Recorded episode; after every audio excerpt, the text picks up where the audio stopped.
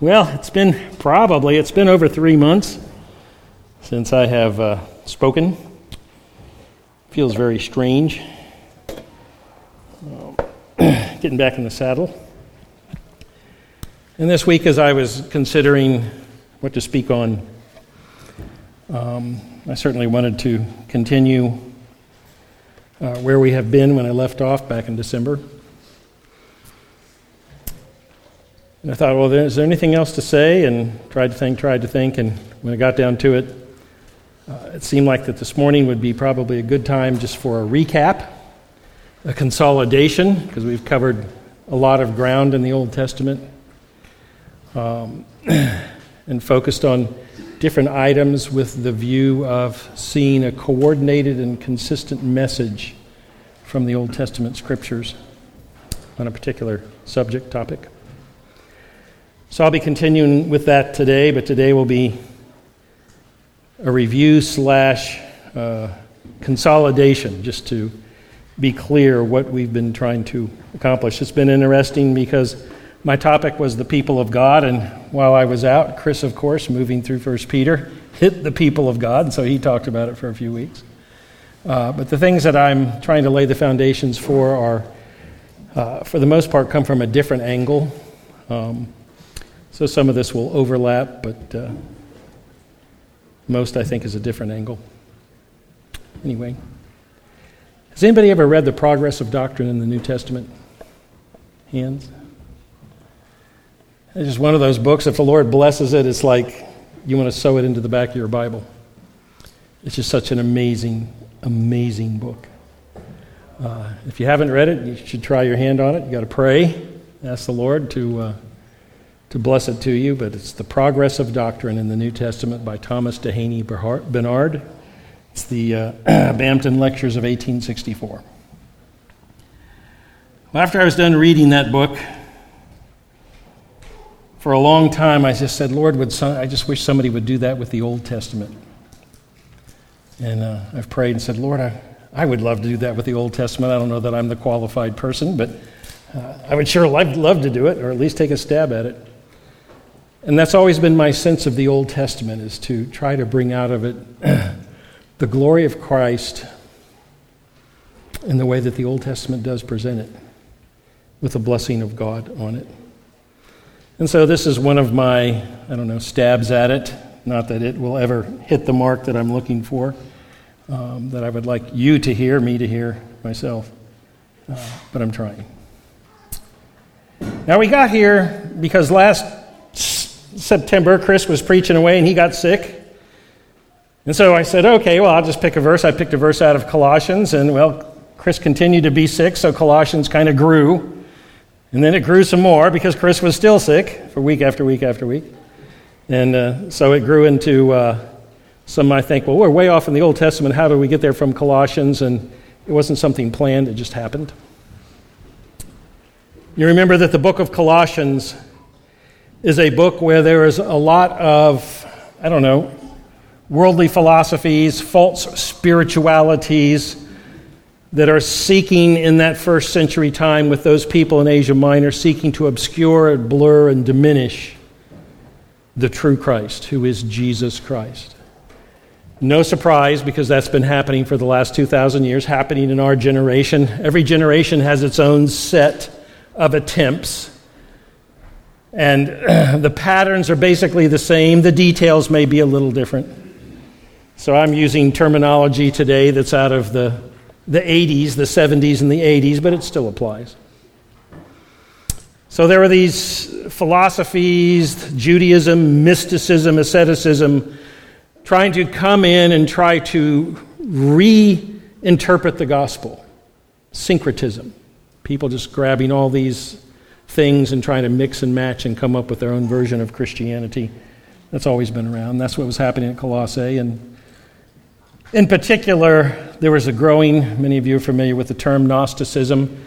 It's probably something hard to grasp. The closest you would come to it in our day is uh, New Age teaching or Eastern mysticism, kind of a blend of that. That was the Gnosticism of that day. They would take the Bible and they would rearrange the Bible to make it say all of these philosophical things of the day as people in our generation will take the Bible and rearrange it and try to make it uh, promote or teach their false spiritualities. So there's nothing new under the sun, it's been happening. So this was going on at Colossae, and Paul, in an attempt to address this at Colossae, he hits at the strategic elements of the error. He doesn't have them go out and learn the error better. He presents the truth.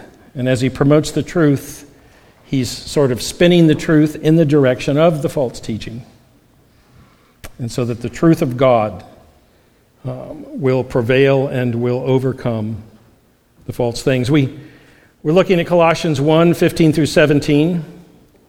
And here, Paul addressing the aberrations, predominantly sort of a Judaizing version of Gnosticism.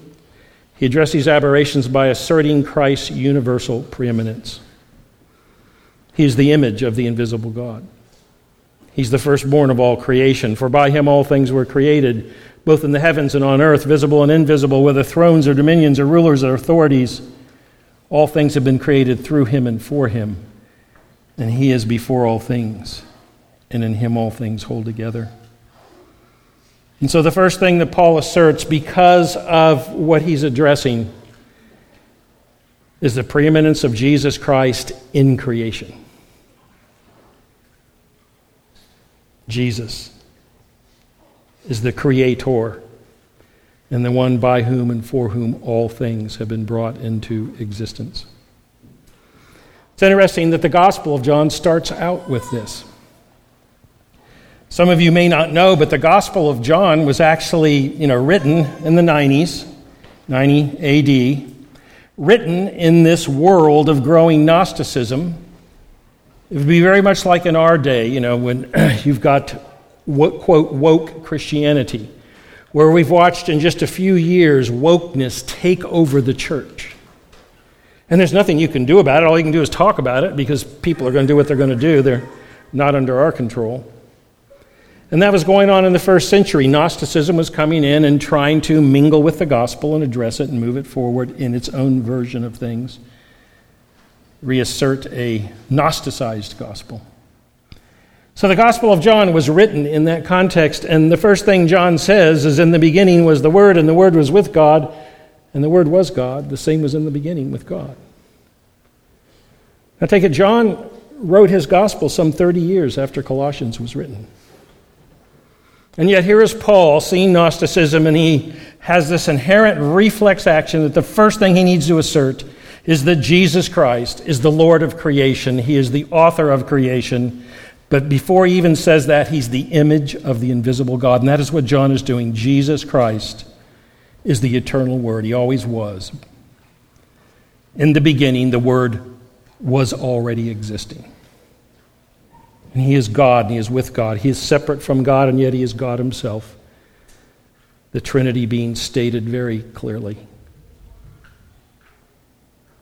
And just like Paul here says, not only is Jesus the image of the invisible God, but he's the firstborn of all creation, John goes on in verse 3 all things were created by him, and without him was not anything made that has been made. John is just going point for point what Paul is doing. And the third thing, which we see in the next section of Colossians, says that he, in him was life, and the life is the light of men. And those three things answered the Gnosticism of the day. Very simple statements. They answer the false spiritualities of our day. They answer the false religions of our day. Jesus is the image of the invisible God. There's no angel pantheons that produce creation. There's no Greek pantheons. There's no Fantasia Mickey Mouse creating the heavens and the earth. There's the eternal Word, the image of the invisible God, the Son, whom the Father loves, who is the author and creator of all things. It's important for us to remember this in our day. Some of you may be familiar with the terminology called the New Atheists. And they call them the New Atheists because they're a radicalized version of atheism that has been foisted on the scene of human history, particularly in Western culture. They're very, I don't know, overt. They're very brute force. They're very in your face. And they're making a significant appeal to science for their atheism. And they're really focused on trying to establish an ethic. They want to say, we want morality, because atheists have a real hard time trying to say there's absolute truth and there's absolute morality. That's how everybody generally functions, at least subliminally. Everybody can be soft on crime until somebody robs their house. And then it becomes very personal. No, like they stole my stuff. They need, we need justice here. And these, these, these new atheists try to go to science and elevate science to be God, elevate science to be the source of all truth and reality, and to use the equations of the physicists to demand that there is no God, an absurd position. But they demand that, absurdity be accepted, and it has pretty much become the rule in the culture. There's a lot to say about that, but in the face of that, we have to assert that no, there's something far beyond what you can measure in a test tube, what you can discern through physics equations. Behind this universe is a person, the Lord Jesus Christ, the invisible God. And because that is so, the universe has a personal touch. It's one of the things I use, or at least used to use when I would fly every week. Four people to talk to, and if I could sort of move the conversation to the gospel, they'd inevitably say, I, I, never got a person who was a Christian, by the way, in 20 years flying, never got to talk to a Christian. Everybody was just, you know, soft atheist, hard atheist.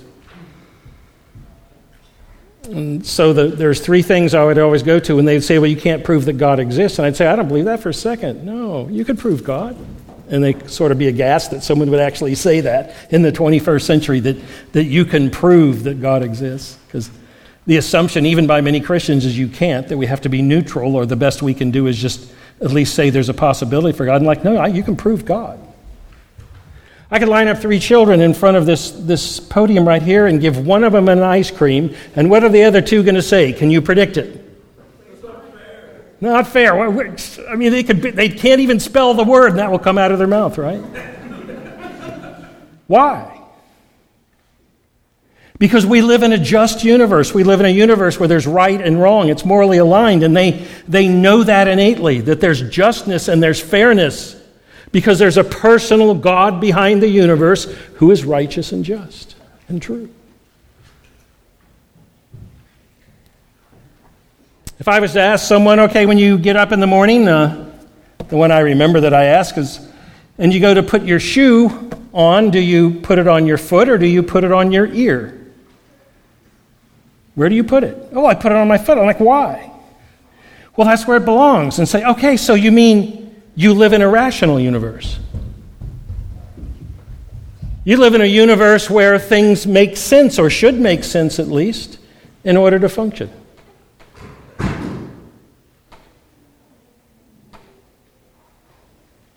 And they start to get the point.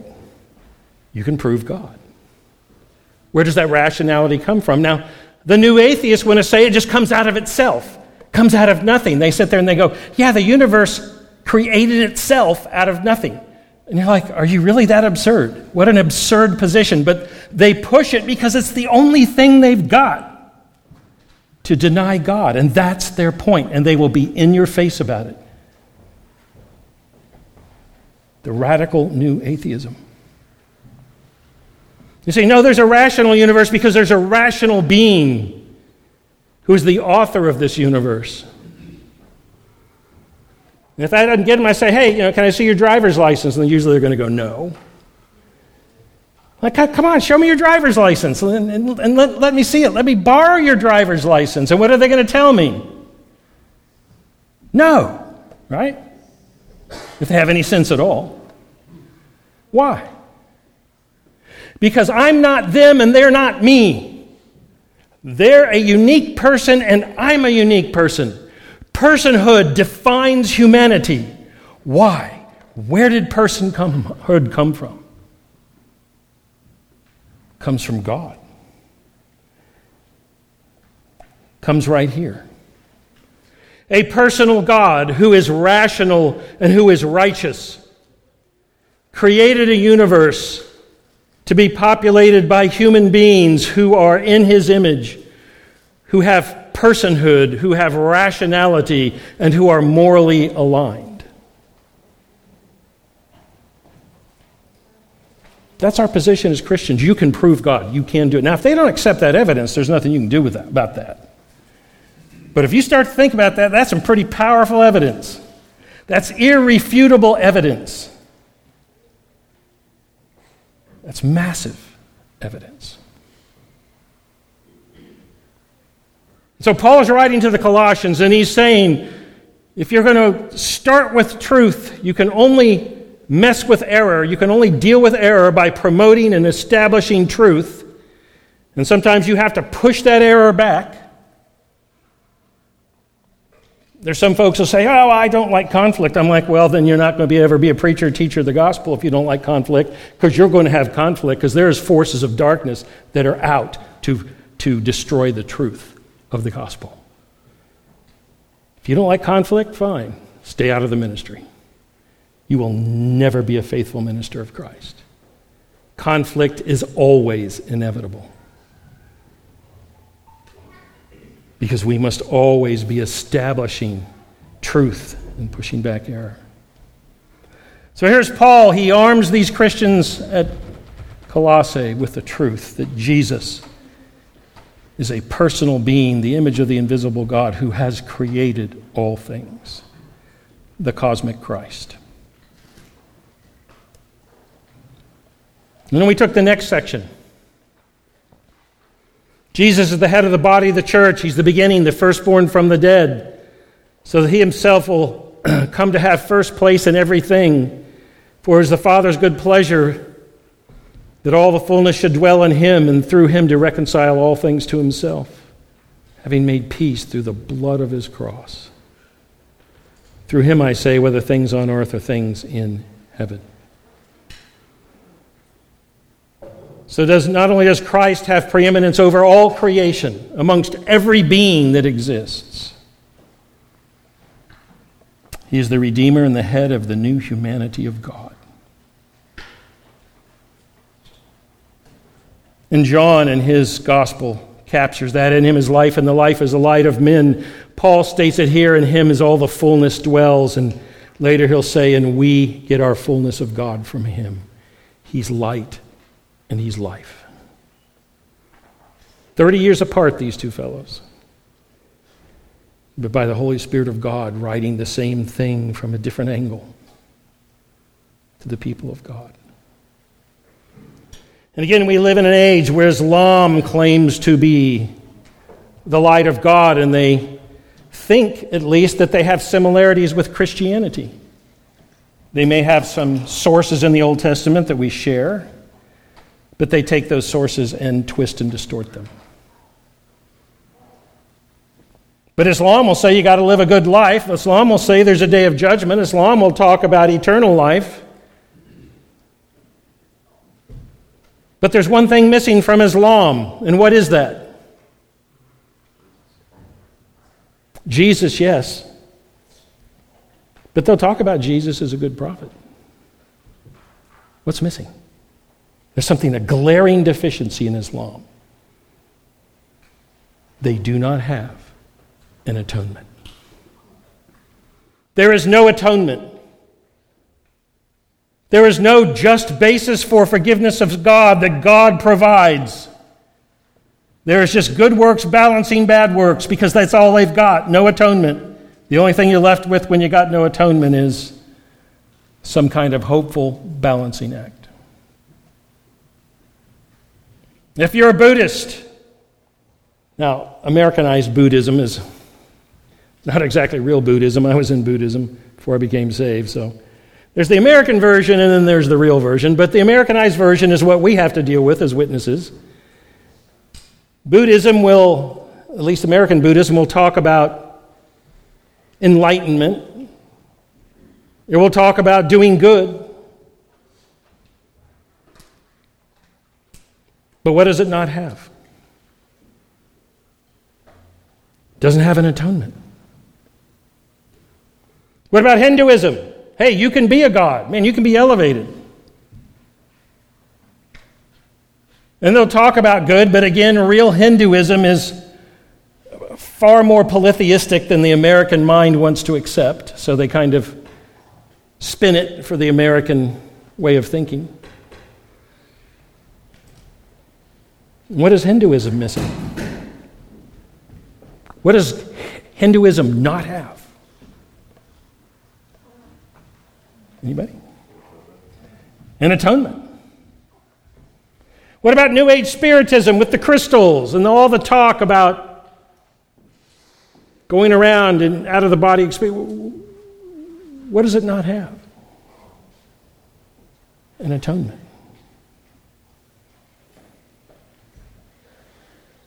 It does not have a Jesus Christ who comes into the world to create from a whole pack of sinners a brand new humanity that can be justly forgiven from sin and brought through resurrection into a new heavens and a new earth to know God forever. It does not have that.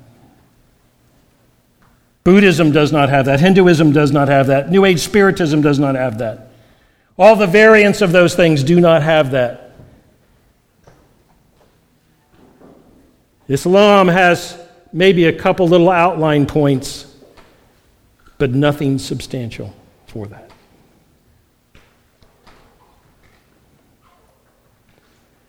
Jesus Christ is the head of the body of the church. He's the head of all creation. And he's the head of the body. He's the great Redeemer. And in that, he has preeminence above all things. He's the life and the light of men. So that's what we've been looking at. And the thing that we focused on was well, he's also the head of the body, the church. Sort of isolating a passage out of Colossians 1:18, that little paragraph. We wanted to see this the first sphere of Christ's preeminence is all creation, the second sphere is that he's the head of the body. He is the, the one who is simultaneously the head of the body and the head of the church. These two terms that seem synonymous but have some nuances that we have started to look at. So before we continue, I've been trying to find a break because usually I do a little bit of introduction and then we pray, and I'm like, okay, where's my break point? So we'll have a break point here. Just ask the Lord to be with us for the rest of our time. Heavenly Father, we come before your great and majestic throne. Lord, when we uh, look at Hubble telescopes and James Webb telescopes that about to come online and we see how fast your universe is, all we can do is just fall down and worship the God who just spun these things into existence.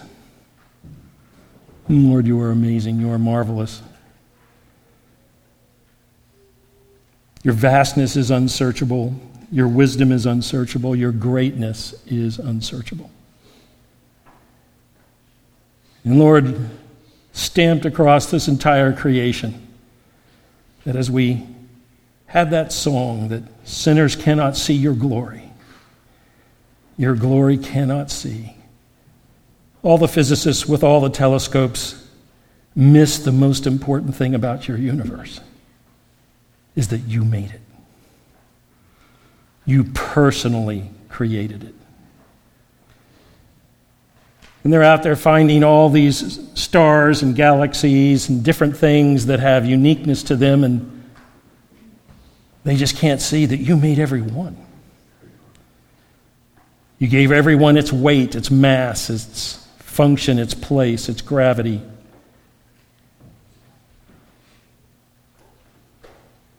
Lord, all we can do is just worship you as the great creator.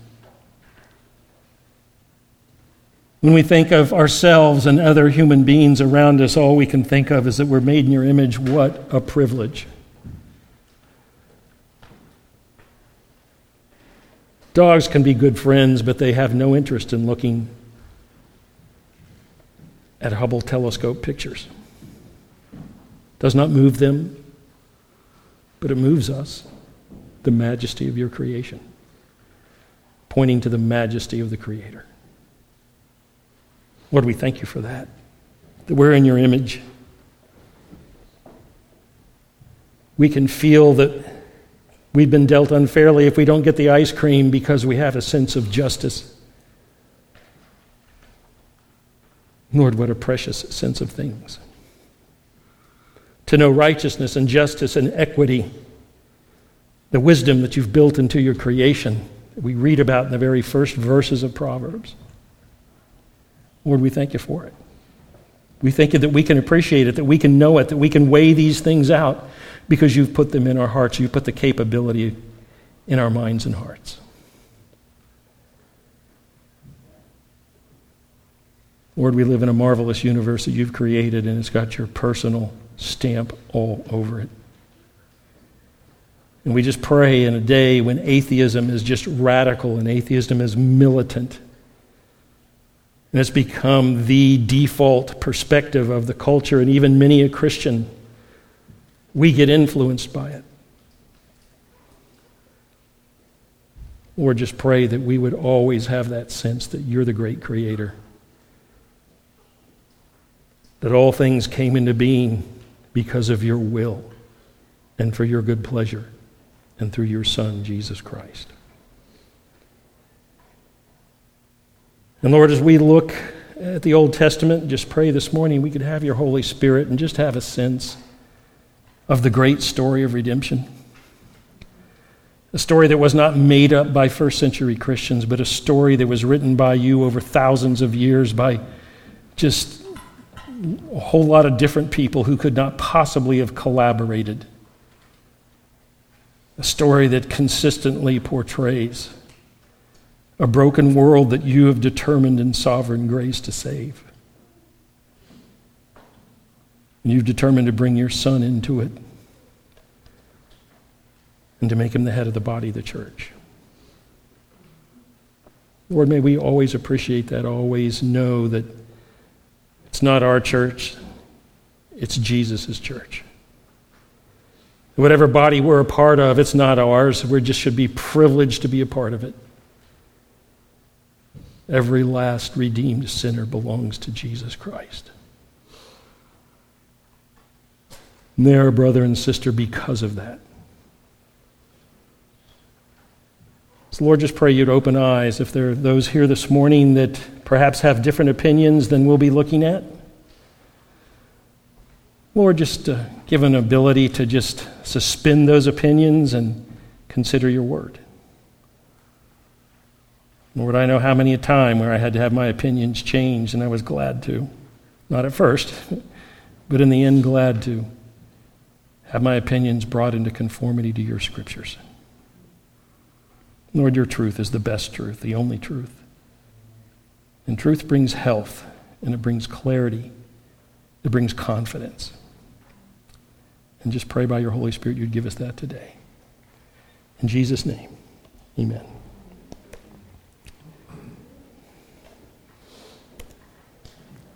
Okay, so I'm going to speed things up a bit. We started looking at the body, which is the church, and Paul says that Jesus Christ is the head of the body, the church. So the church is the body, the body is the church. And we reminded you, you don't go to church because if you can't say you go to bo- if you can't say you go to body, then you don't go to church because they're equivalent. Now we know the sun rises and the sun sets, but that's not actually how it happens. So we know we go to church, but most of us know that's not really what's happening. That's just our common terminology. But at least remember that the church of Jesus Christ is identical with the body of Jesus Christ. And let that always be our definition of the church. This place, this auditorium, it's not a sanctuary, it's an auditorium. God doesn't dwell in this building, He dwells in the hearts of everybody who comes here. and collectively together we're the body of Christ.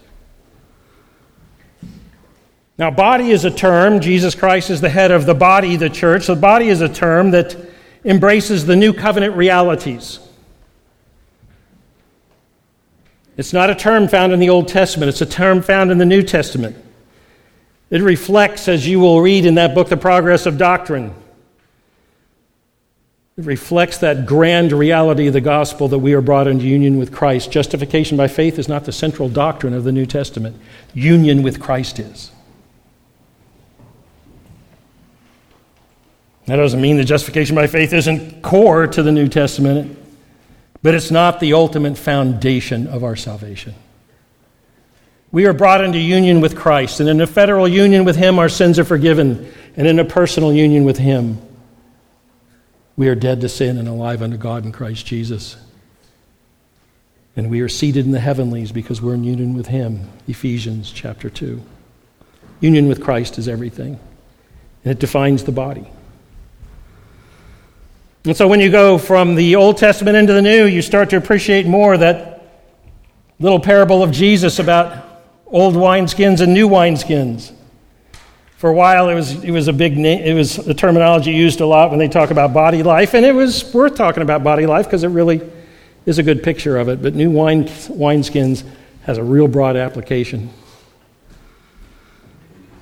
The Old Testament could talk about the body of Christ, but it could only use Old Testament terms because it did not have New Testament terminology. It did not have it because that's not how God operates. The New Testament terminology, the New Covenant terminology, awaited the coming of Jesus to establish it so that the new terminology would make sense. You tried to talk to, you know, even Isaiah about, well, there's going to be a body of Christ, he's going to sit there and go, even though I'm a prophet, even though I read, wrote this awesome book called Isaiah, I have no clue what you're talking about. You're confusing me. They weren't ready for it. The reality had to come before the reality could be explained. And so we have this term, he's the head of the body, the church. And the church now, if you talk to to Isaiah about the church and you use the Greek word to him and the Hebrew uh, equivalent, he would go, Okay, you're talking about ecclesia. You're talking about kahal. Hey, I know what you're talking about now because that's all over in the Old Testament. And that's what I've been trying to get at. Is that this term church is a term that does reach back in the Old Testament. Body does not. Body takes you from the Gospels into eternity. The church reaches back and pulls everything up and joins it to body to give body a richness it cannot have just on its own. And so, church represents the Old Testament, the promises, the prophecies, the types, the shadows, the symbols, all those things that collectively together God uses in the prophets, and He uses them to talk about a coming future. And remember, when the prophets come, and it's so important to remember this, always remember this all of the Old Testament covenants had been established for 200 years before the prophets started to write. And so they're taking the language of those old covenants the Noahic covenant, the Abrahamic covenant, the Mosaic covenant, the Davidic covenant. They're taking that language of the covenants that they had and they knew, and they wove them together to describe a future reality in the coming of a Messiah. So they were limited in their language.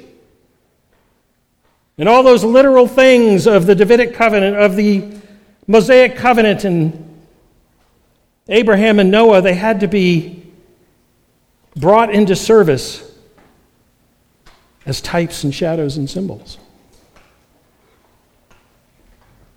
That is not allegorism, folks. That's type typology. That's prophecy, that's shadow, that's symbol. This is Old and New Testament terminology. It's not allegory. This is not allegorical interpretation. There might be a few allegories in the Old Testament, but it's fundamentally a set of shadows and types, and we see that the New Testament uses the Old Testament often in that way. So, as we looked at church, we know that church is the same word as ecclesia. Most of us have heard that if we've been Christians for a while, so it's not an unfamiliar term. That term occurs in the Old Testament. The Old Testament background for ecclesia, first of all, is assembly and congregation. Those two terms, ecclesia, the, uh, the assembly, synagogue, the congregation, the kahal and the adah in the Hebrew, they are similar and simultaneous terms.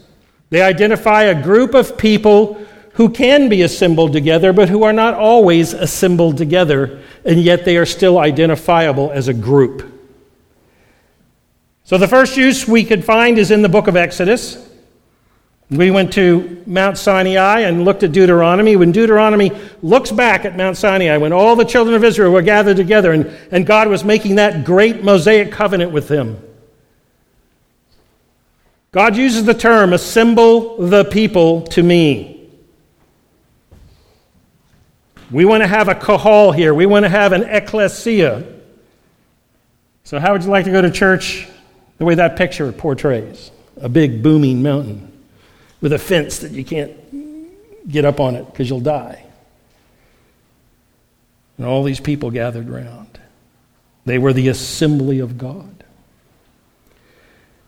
But this terminology of assembly and congregation, kahal and adah, is also used simultaneously in Exodus chapter 12. It means the same group. And this is the Passover. Speak to all the congregation of Israel, saying, On the 10th of this month, they're each one to take a lamb for themselves, and it has some details that don't fit on my page and are somewhat not necessary to our purpose. And he goes on, Then the whole assembly of the congregation of Israel is to kill this lamb at twilight. So here are two words used interchangeably kahal and adah, ecclesia and synagogue, assembly and congregation. And they are used of a group of people who have a unique and collective identity, but they are not all gathered together, are they? And so, any idea that, that when you talk about the term church, and church can only mean assembled people, that's not true. Look at Exodus and the Passover. That's just not true. Someone will say, well, why are you bringing that up? Because I'm like, for 150 years, there was the Baptists, unfortunately, at least a small group of them. Today they're known as hard shells. Tried to say that the only version of the church, the ecclesia, is the local church, the assembled group in a local place. There was no such thing as a universal church, but I'm just sitting here going, well, in the land of Goshen, there's a whole pile of people that are all seen as collectively one group of people. They're not meeting together, but they're the assembly in the congregation. So, this word means a group of people who are identifiable. And hence, a concept very close to it that is throughout the Old Testament. Inherent in this word assembly is that we are the people of God. Cursed 222 times. Remember that. And we looked in Exodus, in Exodus chapter 3, chapter 5, actually 19 times in the, in uh, the book of Exodus, you have this terminology, the people of God. That's actually where the concept begins. And so, this idea of the con, con, this concept of the people of God really is established at Mount Sinai. Exodus 19. It's a chapter you should all remember, at least the first third of it. And God says, If you obey my voice and keep my covenant, here's where covenant and the people of God gets joined together. You will be my treasured possession. You will be mine. You will be my people. You're going to be my treasured possession from among all peoples. For all the earth is mine, and you will be to me a kingdom of priests and a holy nation. And Chris dealt with that very excellently. And we looked at Leviticus. Again, we're trying to understand who are the people of God. What is the nature of the people of God? What do the people of God get? Who are they? What is their hope? What is their purpose? And we see in Leviticus where it's looking back to Mount Sinai. And he says, I will establish my covenant with you. So here's the concept of covenant. And moreover, I will make my dwelling among you. God is going to dwell with his people, the people of God. The people who are in covenant with me, I want to dwell with, I want to be with. And my soul will not reject you, and I will also walk among you and be your God. You will be my people, and I will be your God. I am the Lord your God who brought you up out of the land of Egypt. This is all based on redemption. So, based on a redemptive act of God, God brought a people out of bondage to himself to be his people so that he could dwell among them and walk among them and be in a covenant relationship with him. And this is all Old Testament, type and shadow. We then, sort of out of order, again, I, this was unplanned when I first delivered it. The next time, which will probably be in the new heavens and new earth, uh, at least for me anyway, um, the next time I deliver this, maybe I'll get them in order, but I didn't, so. Jeremiah 31 Behold, the days are coming, declares the Lord, when I will make a new covenant. Here's this terminology of covenant with the house of Israel and with the house of Judah. Now, if you read this chapter, the reason God is saying house of Israel and house of Judah, because he says specifically in the chapter, hey, you people that were at Mount Sinai. So that can't be Gentiles, right? Were there, were there any Gentiles at Mount Sinai? Or were they not all the Israelites?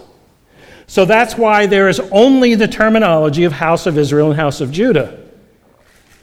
And as we shall see, this does not rule out the Gentiles. It's just in the context, it's not pertinent to use that terminology.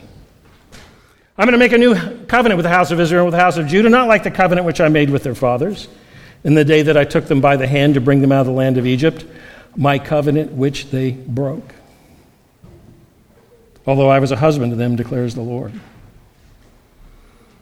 So, God, here in Jeremiah 31, some seven, eight hundred years after the covenant was made at Mount Sinai, that's a long time. Our country is 200 years old, and we're wondering now if we're going to make it.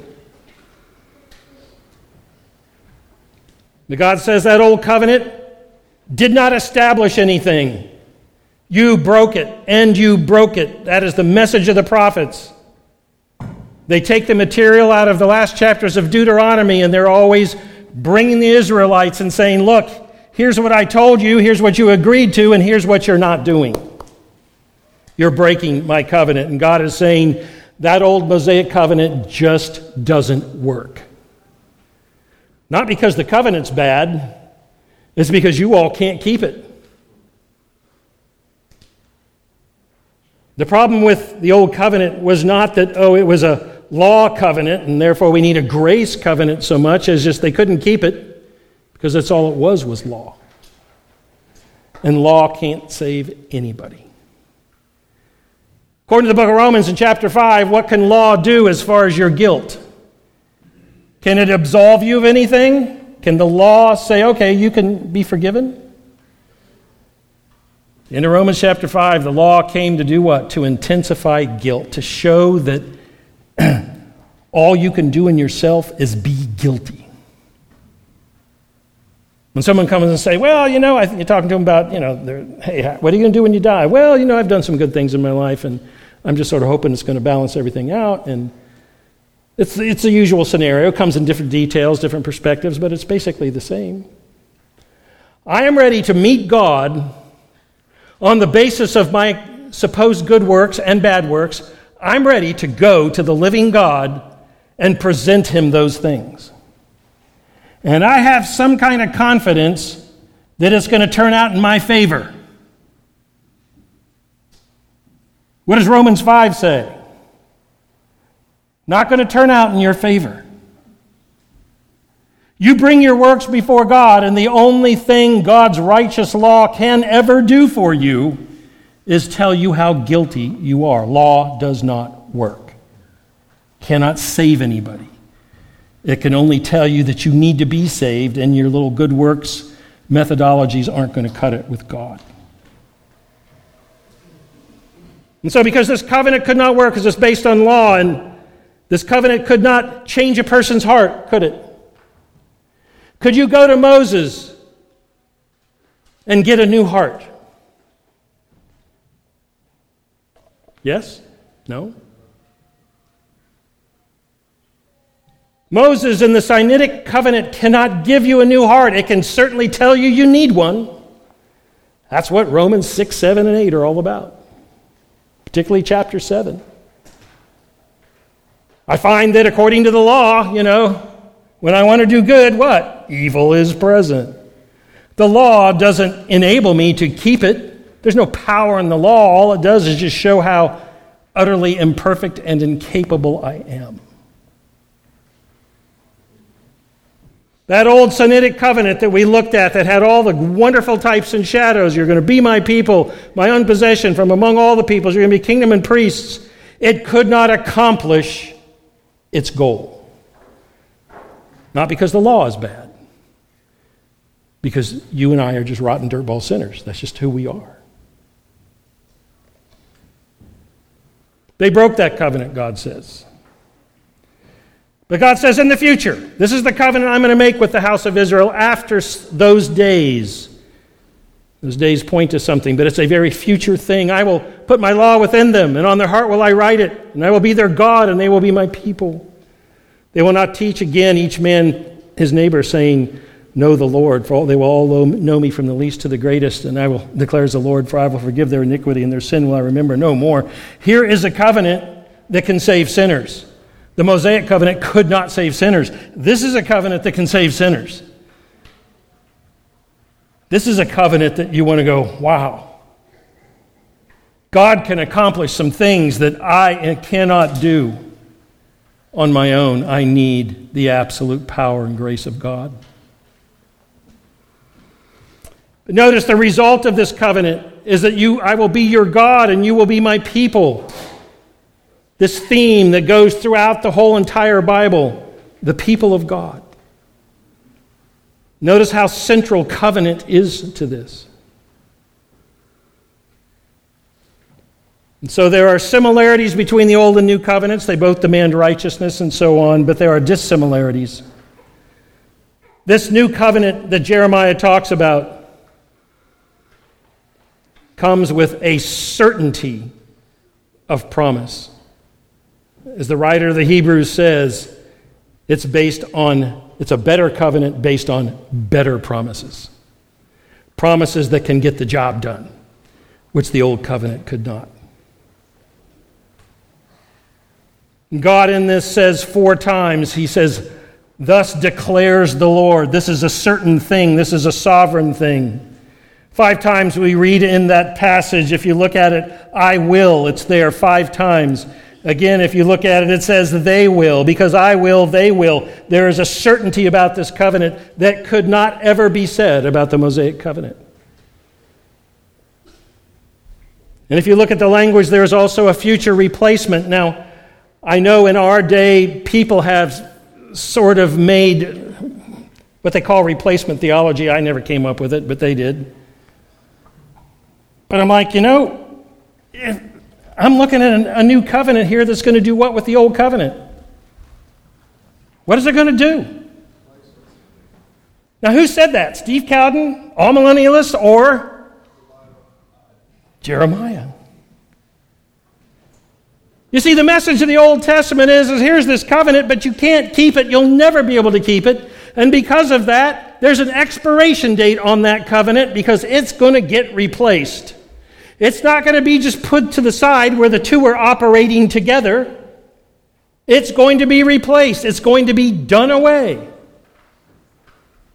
Now, what constituted the, the, the nation of Israel to be the people of God?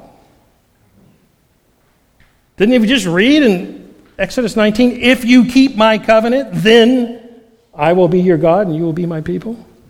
Isn't that what it said? Wasn't that the deal? They were the people of God because there was a covenant that made them the people of God. Now, what happens when that covenant goes away? What's going to happen? Are they still the people of God? There's a lot of folks that say, oh, yeah, they're still the people of God, but it, just, it confuses me when they say that. I'm like, where do you get that? Because Jeremiah says, nada, that's not so. I've got a new covenant. When that new covenant comes into the force, it will constitute the new people of God who are redeemed from all nations, including Israelites. And it's a covenant that reaches backward into the Old Testament. Read Hebrews chapter 9. It reaches back into the Old Testament. And it is that not the blood of bulls and goats that ever saved anybody in the Old Testament, is the anticipation of the blood of the Lamb of God. Hebrews 9 is very clear about that. The passing over the sins done aforetime. Romans chapter 3. The cross of Christ is the place where any sinner who is ever going to be saved is saved. Not the types and shadows, but the reality in Christ is what saves any and every individual. There's an internalized righteousness, and just remember that. What you could not get from Moses, you can get from Jesus Christ. You can have a law written on your heart, you can have your heart changed. There's a personal knowledge of God. Everyone's not going to say, Know the Lord. They're all going to know me. If you're a Christian, you start to know God. You don't know Him like you want or you ought, but you know God. And the more you grow in grace and in knowledge of the Lord, which we read in 2 Peter, you know God more. That old covenant could not forgive you. All it could do is every year on the Day of Atonement remind you that your sins not are forgiven, but aren't forgiven. Kind of a strange Day of Atonement, isn't it? An atonement that reminds you, you got to do this every year or you're, you're, you're cooked. The new covenant comes with one sacrifice for sins for all time, Hebrews chapter 10. And that's the new covenant. And then there's this ultimate basis for the people of God. In the book of Revelation, you have a picture of it that woman in chapter 12, arrayed with the sun and the moon under her feet, the people of God from every generation. Believers from all ages. Now we went from there to Isaiah. Again, you, my people is the theme. Isaiah 41 begins with, O comfort my people, says your God. I mean, my people's like right up front. We got into the servant songs. We looked at a few. There are servant songs about this individual who is a servant, who has an identity, a mission. He has sufferings and he has glories that result in it. And there are a number of specific passages in Isaiah 40 through 55. The individual. Also in Isaiah 40 through 55, there's this other passage that talk about a collective they use the terminology of Jacob, Israel, and the nations together, simultaneously.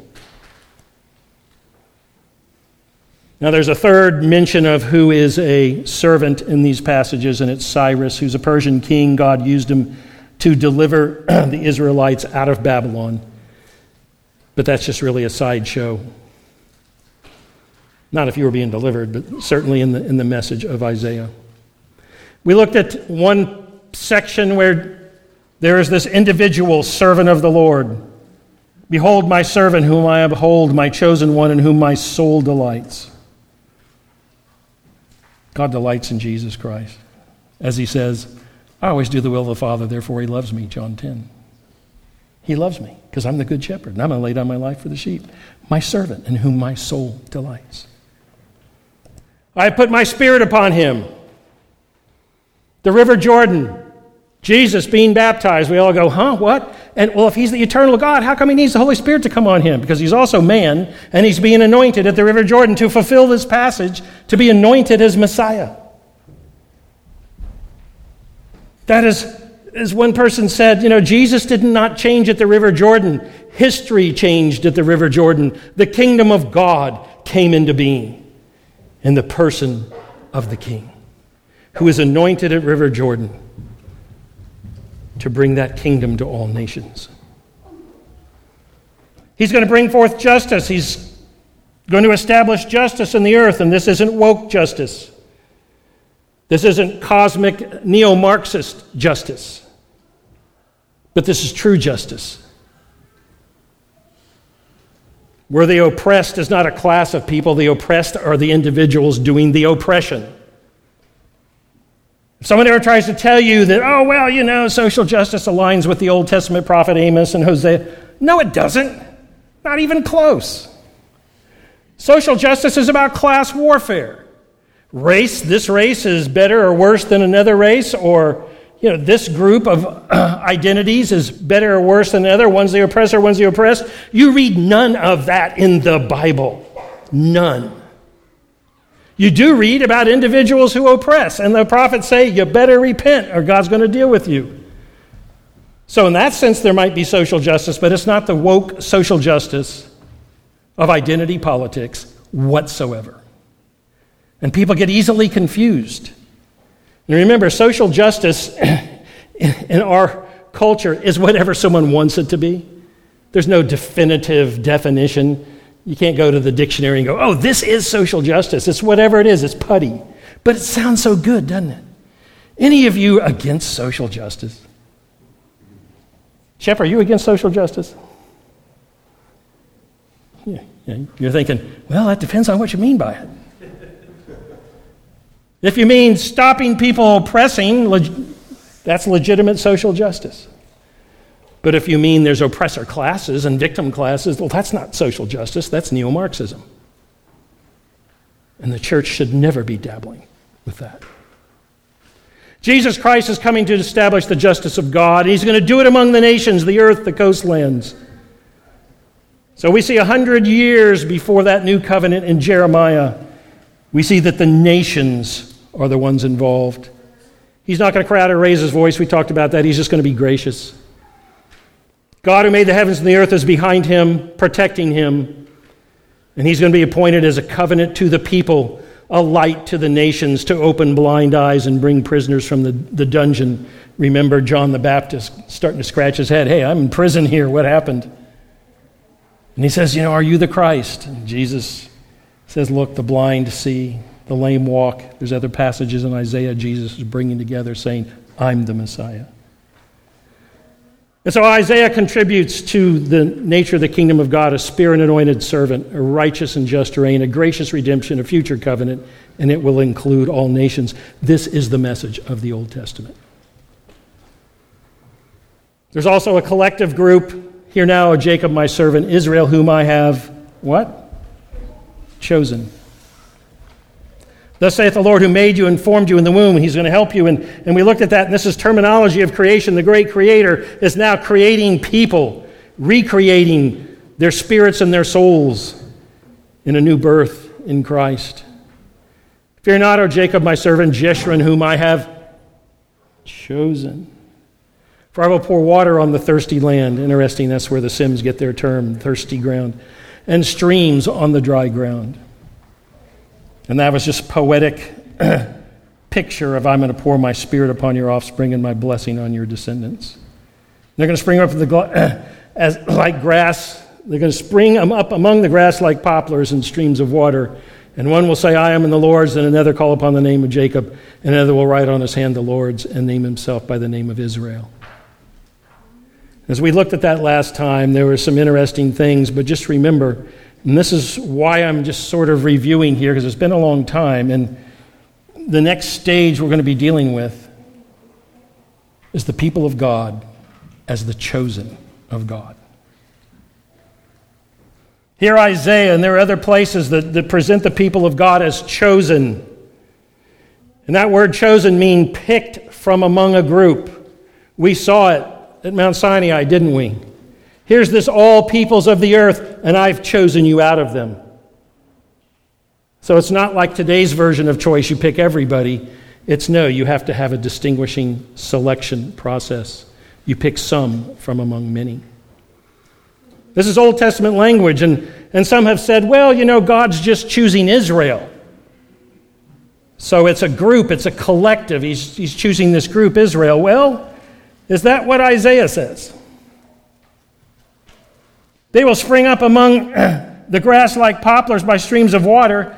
This one will say, I'm the Lord's. Another will call upon the name of Jacob. And another will write on his hand. Does that feel like a collective choice? Or does that feel like an individual choice? That though you have a collective group, it is made up of individual people with individual responses, each one a little different, each one nuanced, each one having a personalized response to God laying a hold of their lives. They're going to call and they're going to say and they're going to write on their hand and they're going to name themselves by the name of Israel. Wait a minute. You mean all these nations we just talked about who aren't Israelites after the flesh are going to name themselves by what? Anybody? The name of Israel? You see, a lot of people will say that well, either the New Testament Christians, you know, just kind of made up Christianity as they went along and eventually it became the New Testament. I'm like, that's kind of pretty hard to do when it's all in the Old Testament. Jesus didn't make it up, he fulfilled it. Paul didn't make it up, he expounded it. Does that make sense? Because there's teachings out there, well, you know, uh, Paul had his own gospel, Jesus had it. I'm like, no, and neither of them had their own gospel. They were simply Jesus is fulfilling and realizing what is already in the Old Testament, and Paul is expounding that reality in Christ as he appeals over and over and over again to the Old Testament passages and uses subliminally the language of the Old Testament. And so when someone has heartburn because we, we use the language of the Bible and say that the church is the new Israel, are we being biblical or are we being wacky? A Gentile that we read of, someone from the nations, is going to call on the name of Jacob and write on his hand Yahweh's, Jehovah. And he's going to say, I'm an Israelite. This is in Jeremiah. I'm sorry, in Isaiah, 700 BC. 700 years before the reality came into being. Are we crazy or are we biblical?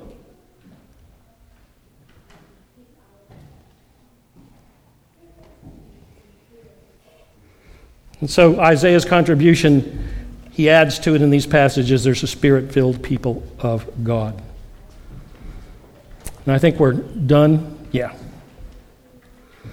I was hoping to get to this morning something a little new, but that was just just a refresher on where we've been going. And next week we will take up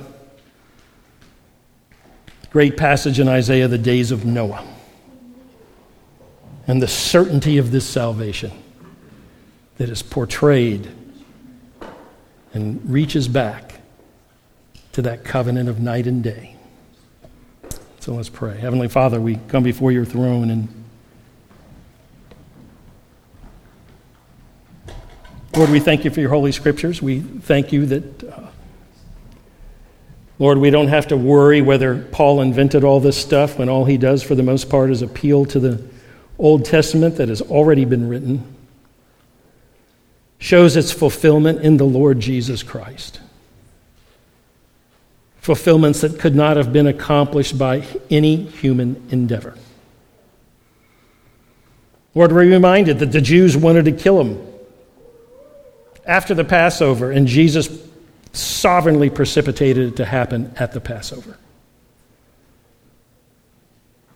Lord, we read where Daniel says that the Messiah is going to be crucified in the midst of these changes of nations, and there's no human being who can direct and control what nations would be in history at the time of Jesus. This all comes from you. This is all established by prophecy that cannot be manufactured in its fulfillment. Lord Jesus, we have confidence that this is one word of God. We think of it in terms of an Old Testament and a New Testament. But in the end, we have promise, we have prophecy, we have type, we have shadow, we have narrative, we have commandment that comes to a fulfillment and a culmination as one purpose of God in the history of redemption and one word of God to proclaim all of it from beginning to end. Lord, we thank you for these holy scriptures and just pray you would bless our minds and hearts with these things.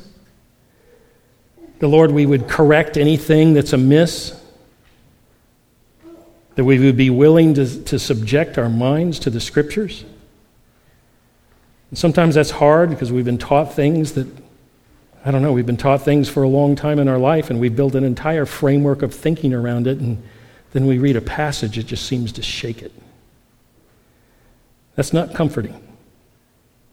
But Lord, it's important. We just want to know your truth. We want to understand the history of redemption because we are part of it. Lord, we want to be clear about it, not as an end in itself, but as a foundation to live our lives and testify and bear witness to you and serve you and demonstrate to this world that Jesus Christ is at the right hand of God and he's the Savior of the world. Lord, just pray these things would be real to us. Your Holy Scriptures would always be speaking to us.